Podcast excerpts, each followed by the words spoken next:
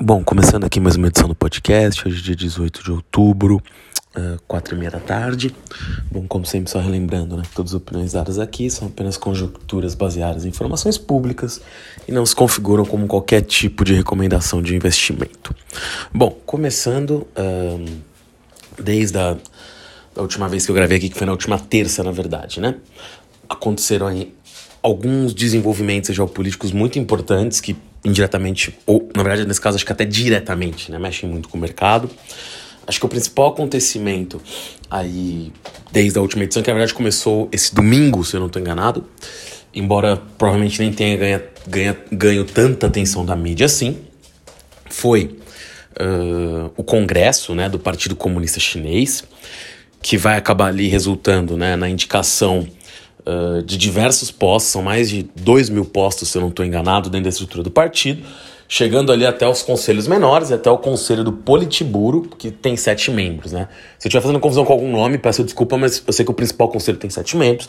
Tem que ver ali se alguns vão ser substituídos ou não, né? Se vai continuar um, na mesma na mesma configuração atual. Tudo indica, e na verdade assim, isso na verdade já está selado basicamente, né, embora ainda vá ser anunciado oficialmente, que o Xi Jinping vai ter um terceiro mandato como secretário-geral do partido, que na prática coloca ele como presidente do país, e o homem mais poderoso do país, enfim, e é o primeiro um, secretário, é o primeiro homem, né, a primeira pessoa, enfim, a ser indicado uh, para um terceiro mandato desde Mao Zedong, né? Então, assim, uh, realmente, desde, desde o Deng Xiaoping, perdão. O Mao Zedong e o Deng Xiaoping ali, enfim, ficaram basicamente por toda a vida, né? Enfim, uh, depois disso, se colocou ali uma limitação de dois mandatos para quem assumisse esse cargo, é o que vinha acontecendo. O Hu Jintao, que veio antes com dois mandatos, o anterior Hu Jintao também. E agora o Jinping é o primeiro que vai cruzar esse limiar de dois mandatos. Um, e importante ele dizer que o premier, na verdade, vai mudar, que na verdade seria o segundo homem do país, que na verdade é o Li... Desculpa pela pronúncia aqui, mas é o Li Shijiakeng. Provavelmente estou pronunciando o nome dele muito errado, mas vou chamar de Li que na verdade, apesar de ser o premier, que seria o número dois na hierarquia, em teoria, nem era tão, tão alinhado ao Xi assim. E ele não pode ser, é, não pode ser reindicado, tem uma vedação, né? O premier ser três vezes seguidas o mesmo, e, e o Xi Jinping nem gostaria, provavelmente, que ele fosse mesmo.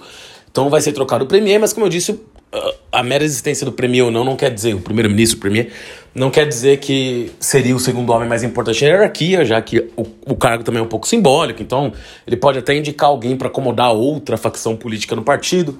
E, enfim, na prática, essa pessoa pode ter pouca importância, como muitos já dizem que foi o caso do Xi nesse último, nesse último período, nesse último mandato do Xi Jinping. De qualquer forma, por que eu estou falando tudo isso, né? Porque nesse congresso a China começa ali pelo menos delinear seus grandes planos, ou seja, uh, dá para ter uma ideia, claro, bastante uh, ampla, né? não, não é uma coisa tão clara, mas os objetivos chineses dos próximos anos. E claro, muito, é, é muito difícil para a gente entender muita coisa, porque a forma de comunicação também é feita para ser assistida. Eles sabem que, por ser parte dos discursos, ou eu não sei se é a totalidade, tá? mas pelo menos muitos discursos são transmitidos tanto para fora quanto para consumo interno. Então, por exemplo, você teve a de Ping elogiando a política de Covid zero, falando que os anos dele na presidência foram maravilhosos. Então, assim, é, e aqui eu não tô, não tô nem falando que isso é certo ou errado, tô falando só que é a forma que isso é feito, né? Maravilhoso, obviamente, é o termo que eu tô usando aqui. No, ele usou outros termos, enfim, talvez nem tenha sido tão. Uh, usando um termo tão, tão direto assim, né? Mas ele fala das conquistas, enfim, é uma de alguma forma acaba sendo um pouco de propaganda do próprio governo. Mas ali vamos para a parte que importa, né? Primeiro ele fala das ameaças do mundo, né? ele não menciona o nome dos Estados Unidos nenhuma vez, mas claramente ele coloca que a China tem uma corrida contra os Estados Unidos, menciona Taiwan. E, e o que, que dá para depender disso, tá? Vamos lá. É, e aqui, é, tô falando obviamente a minha opinião sobre isso, tá? E porque obviamente não tem como saber o que ele quer dizer na prática. Mas qual que eu acho que vão ser os efeitos disso que podem inclusive impactar o Brasil? Eu diria que para o Brasil, se o Brasil soubesse portar, podem ser positivos, tá? Basicamente, como já tem sido muito dito, muitos países estão tentando fazer o que se chama ali de nearshoring, né? O que, que é isso? Boa parte da produção mundial de muitas coisas estava na China, né? De, de produtos ali na verdade, dos mais diversos tipos de produtos, né? Mesmo, mesmo matérias-primas, digamos assim, por exemplo, se eu usar aqui o, de aço, a grande por, a maior produção do mundo de aço disparada na China, de alumínio, de metais raros e de vários componentes ali, até às vezes que são até matéria-prima para outras coisas, como é o caso do aço para fazer uma ponte, do alumínio, enfim. Um, então, se por um lado os europeus e os americanos estão tentando levar isso para casa, a China provavelmente vai tomar o mesmo caminho. Ou seja, a China vai tentar ter ali maiores alianças com países que possam fornecer o que ela precisa, sem depender tanto de europeus e americanos, que ela vê como inimigos. Então, a aliança com a Rússia, apesar ali de ter até se dito, né, que a, que a China, e aí eu não tenho um registro público disso, tá? Porque eu tô colocando condicional. Mas diz a mídia que a China está até meio irritada com o fato da Rússia não ter conseguido resolver rápido a guerra com a Ucrânia, está se arrastando, mas enfim, está fora do controle direto da China, embora a China provavelmente, embora Xi Jinping provavelmente seja o único uh, única pessoa no mundo, vai, e eu tô exagerando que a única pessoa do mundo, né? mas seja umas poucas pessoas do mundo que de fato talvez o Putin escutasse um pouco mais, mas ele também não tem esse poder para fazer a guerra acabar, enfim. Mas por que, que eu mencionei isso? Porque ele tem a Rússia ali que pode servir ele com diversas matérias-primas, desde gás, petróleo, embora tenha algum nível de pro problema para o transporte do gás, mas isso pode ser arranjado principalmente no longo prazo, uh, com lítio, com alumínio, com níquel, então assim a Rússia pode ali, claro, talvez não no mesmo impacto, né, no mesmo nível de, de oferta que outros países, mas pode oferecer muita coisa para a China. Os investimentos chineses na África também têm muito esse pano de fundo, ou seja, estão construindo infraestrutura e desenvolvendo minas e diversos tipos de, de extração, desde até plantações de soja em alguns países, ou seja, agricultura. Então você vê ali um dedo muito claro do governo chinês para criar outros locais, né, onde eles teriam alianças e onde eles teriam alta influência, até pelo alto nível de empréstimos que eles dão para esses países, para depender menos, né, do, das, digamos, os países ocidentalizados, né. E nesse sentido, eu diria que junto com esses países africanos, uh, na América Latina também tem investimento muito forte, teve alianças com Bolívia, com Argentina, Provavelmente agora, devido às eleições recentes, deve aumentar. Os laços com o Chile já eram grandes, mas talvez aumentem com o Chile em cobre.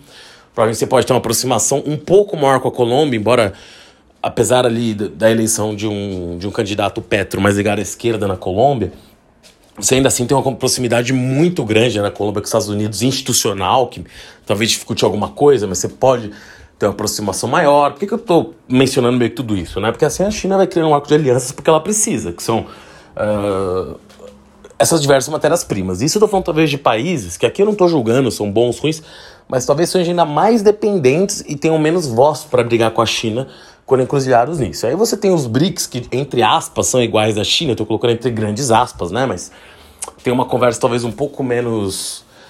Uh, subjugada vai em relação à China, ou seja, não estou falando que tem pé de igualdade, mas poderiam conversar com menos, uh, com um pouco mais de proximidade, que seriam Brasil, África do Sul, Rússia, né, que eu já mencionei, e a própria Índia, embora Índia e China também tenham seus problemas, e, apesar de fazerem muito comércio, e a Índia até porque seus militares se aproximarem dos Estados Unidos, de Inglaterra, de Japão, de Coreia do Sul, então assim, com a Índia é um pouco mais complexo, embora a Índia, por exemplo, também não tenha condenado a guerra na Ucrânia e compre muito petróleo da Rússia também, né? Então, assim, a Índia também é um país essencialmente pragmático. De qualquer forma, vamos chegar no Brasil, que é um pouco o que importa o que está querendo dizer, né? A Austrália, por exemplo, vende muito minério de ferro para a China, é disparado o maior exportador do mundo, até pela proximidade, né? O custo do frete e a produção, que é gigantesca. Apesar de ter uma produção também de carne bovina, por exemplo, muito inferior do Brasil, também vende bastante para a China. E eu não ficaria surpreso, claro que a China tem limitações, como já comentei aqui. Tanto a Austrália, se parar de vender para a China, talvez tenha muita dificuldade, principalmente no curtíssimo prazo, mas mesmo no médio, de vender toda essa produção de minério de ferro para um terceiro, como a própria China também já andou barrando parte das compras de minério australiano.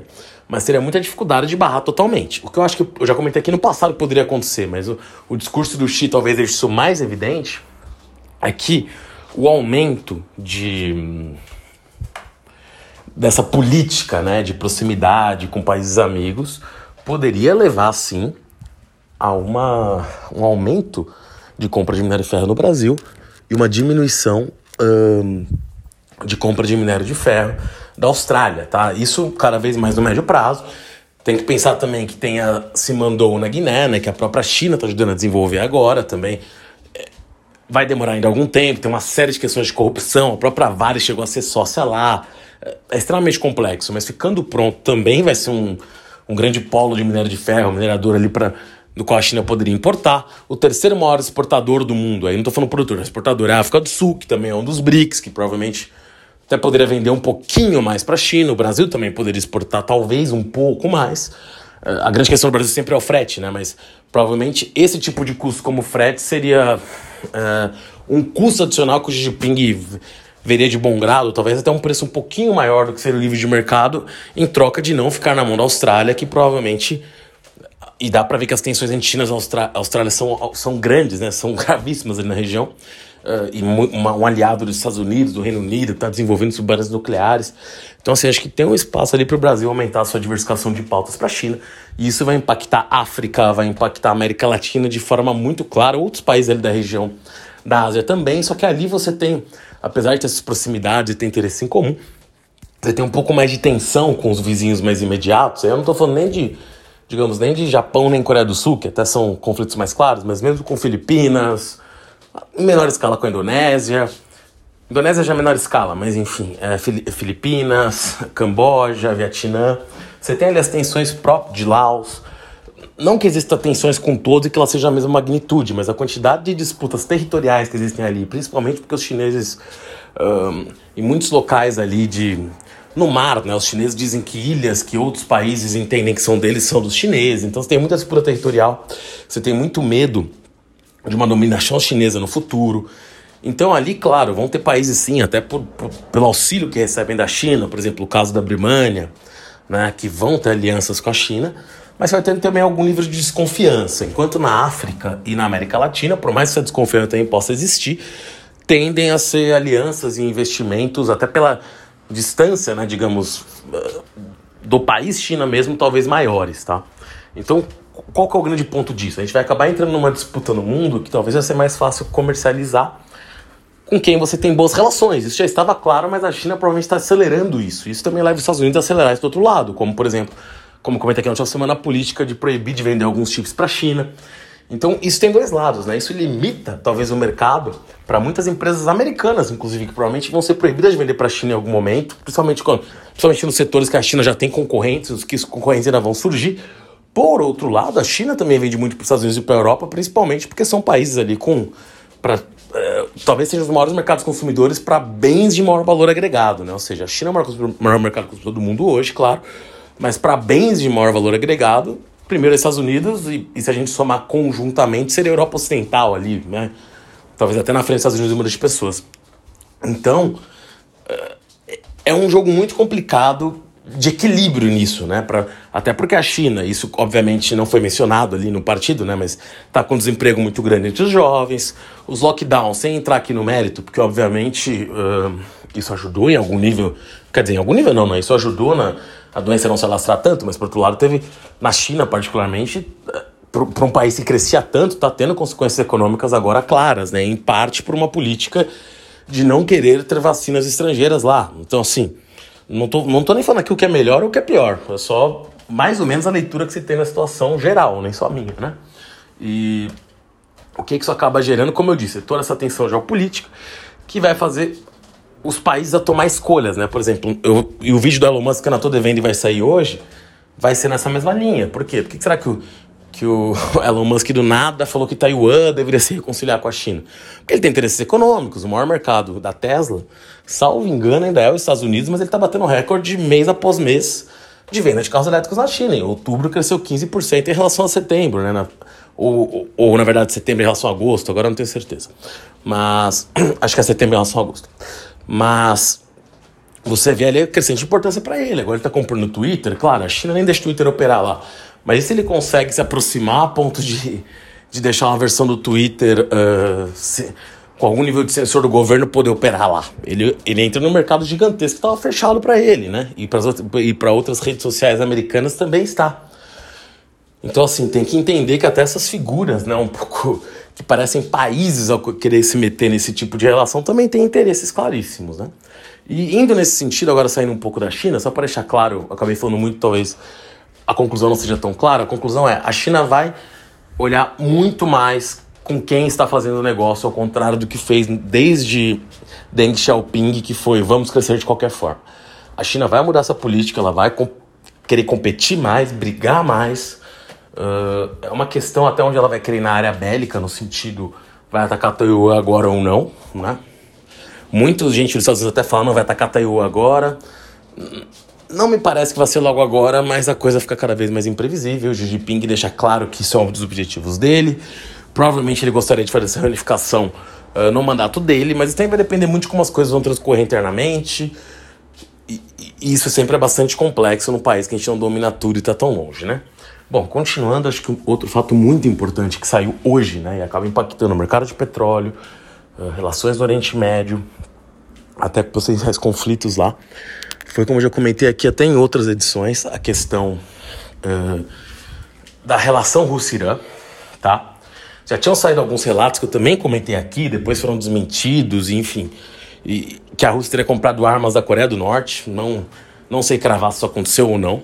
E na época, sim, eu, eu até falei disso aqui, né? Obviamente a Coreia do Norte é um, não, não é qualquer país quando se trata de armamentos. Uh, nem tô falando só de nucleares, normalmente em geral, um país tem uma bomba atômica, então assim, um país que, apesar de todos os outros problemas que possa ter, por ser muito fechado, talvez por até faltar algum, algum nível de tecnologia para algumas coisas, né? É, tem uma indústria bélica, obviamente, rodando.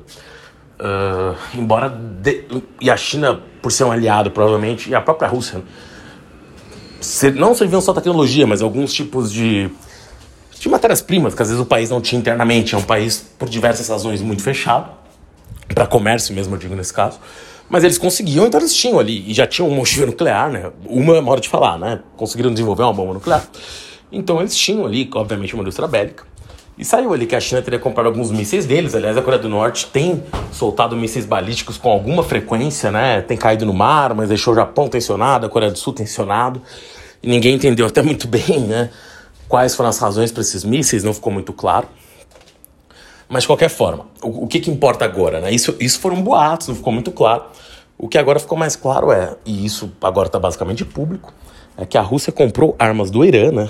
Principalmente drones e mísseis Aliás, esses drones foram vistos atacando Kiev ontem e eram claramente drones iranianos, você vê pela tecnologia, pelo design, por tudo. Alguns foram derrubados. Uh, então eram drones uh, iranianos. E o Irã estaria ali, até por causa das sanções que ele já sofre, claro. Claro que agora Irã e Rússia já estão sancionados praticamente todo o Ocidente, então não faz muita diferença. Mas a grande questão é parte ali, obviamente, dos componentes que não vou nem dizer obviamente, vai, mas parte dos componentes desses drones que caíram, estão sendo analisados, carregavam tecnologia, digamos, de países que não poderiam estar transferindo isso para o Irã já durante algum tempo por causa das sanções. Né? Lembrando que o Irã fez ali um acordo na época do Obama, né, de não produzir uma bomba nuclear, uh, de só enrijecer urânio até certo nível que não deixaria fazer uma bomba. Esse acordo acabou ali quando o Trump assumiu salvo engano, foi em 2017 que o acordo foi desfeito, mas eu não tenho certeza absoluta. Mas ainda que seja 2018, foi mais ou menos nessa época. Então a gente tem basicamente mais de, no mínimo, quatro anos aí sem nenhum tipo de acordo com o Irã. Então o país já estava fechado ali para o Ocidente durante todo esse tempo. E esses equipamentos provavelmente continuaram chegando lá, né, permitindo ao Irã fazer esse tipo de arma. Então a Rússia está com drones iranianos, com mísseis iranianos, mas mais uma vez, como eu já comentei aqui outras vezes, o Irã é um país, até por ter petróleo, por ser um país territorialmente maior, ter uma população maior também, grande, né? Tá agora num conflito interno gigantesco por causa dessa questão de, de questões que pra gente, aqui no Brasil mesmo, com todos os problemas que a gente vê nesse país, parecem até uh, muito diferentes, né? Porque, enfim, pelo fato da, da mulher ter tirado uma burca policial, a polícia da moralidade matou uma pessoa, assim realmente me falta até palavras, né? Porque é uma coisa, enfim, muito absurda. Mas, enfim, uh, o Irã vive esse, essa revolta interna muito justa, liderada por muitas mulheres, mas do ponto de vista militar continua sendo uma potência, né? Inclusive reprimindo essas manifestações por causa disso. E do ponto de vista internacional começa a vender muitas armas para a Rússia. O que, que é interessante nisso, né? A Rússia, por exemplo, tem um grande aliado que é a China. A China também tem uma indústria bélica pujante, digamos assim. A própria Índia tem algumas limitações, mas também tem uma indústria bélica pujante, além da própria indústria bélica russa. Por que, a Rússia estaria indo comprar do Irã? Né? Então isso sempre leva a tipos de questionamento. Será que a China não está querendo vender? Será que está tendo uma triangulação via embora isso seja iraniano? Então assim... O, mas uma, o grande ponto disso tudo é o seguinte, né? Imagine agora, por exemplo, a Arábia Saudita, que eu já comentei aqui. Ela foi na OPEP, tudo bem que o Irã também faz parte, fechou algum tipo de acordo com a Rússia, ó, vamos diminuir o, a produção aqui para aumentar o preço. Né, são aliados, são parceiros, beleza, vamos diminuir.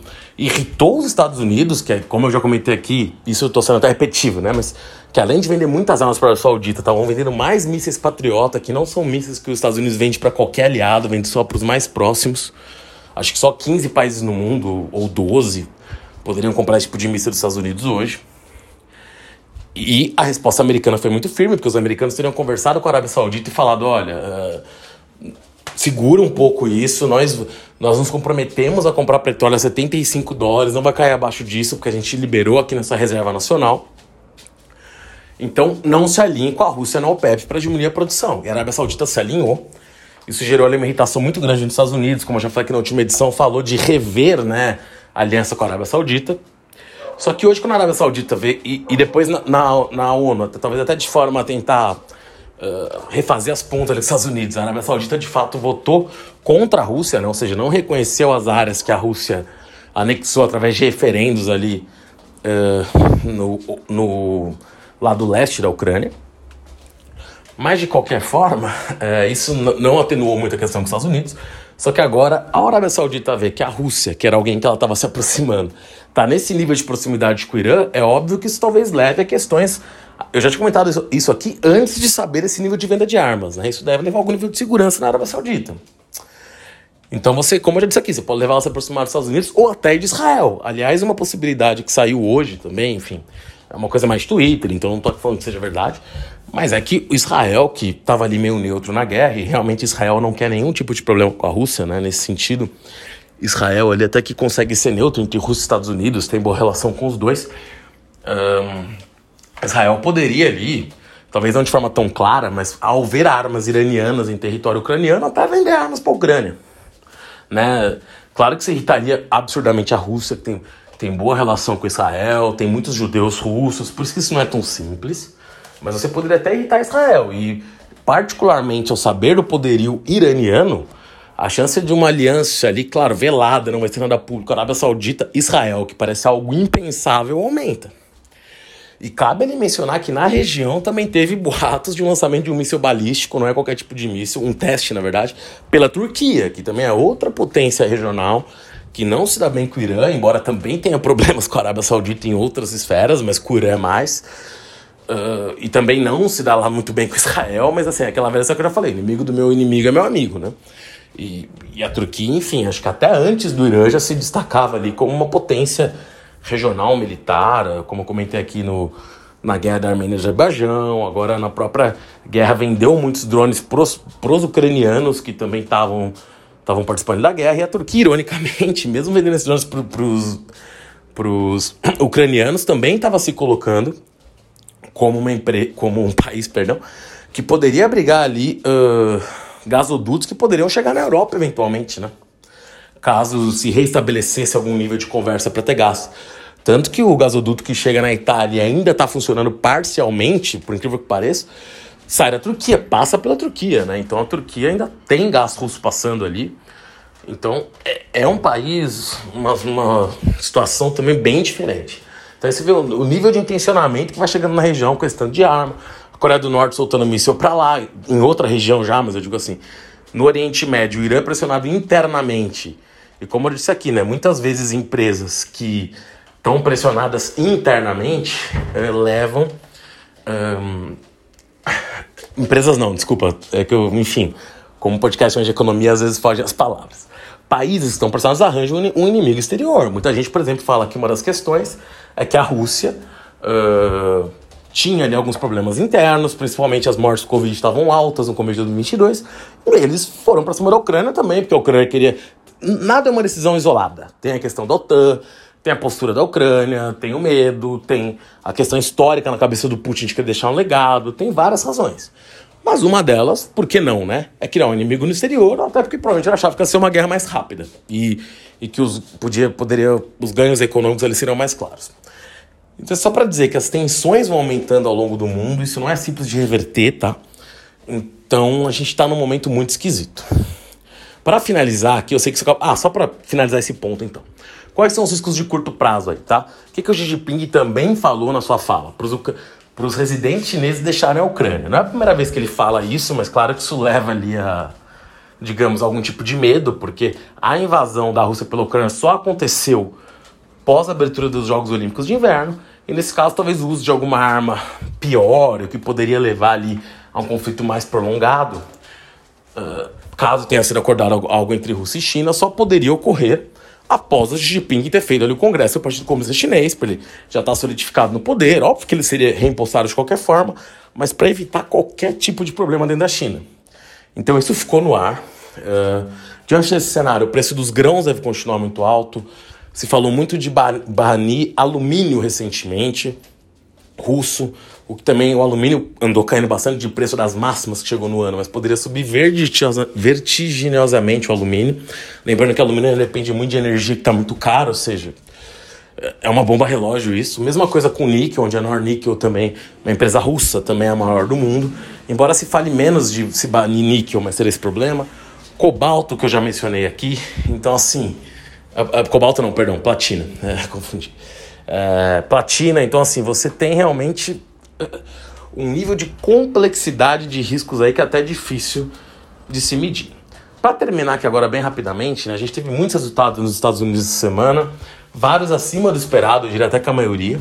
E agora só o resultado da, da Netflix agora, que veio acima do esperado, o lucro, então não vi as outras métricas, porque enquanto eu tô gravando saiu, mas eu vi que o lucro foi até relativamente acima do esperado.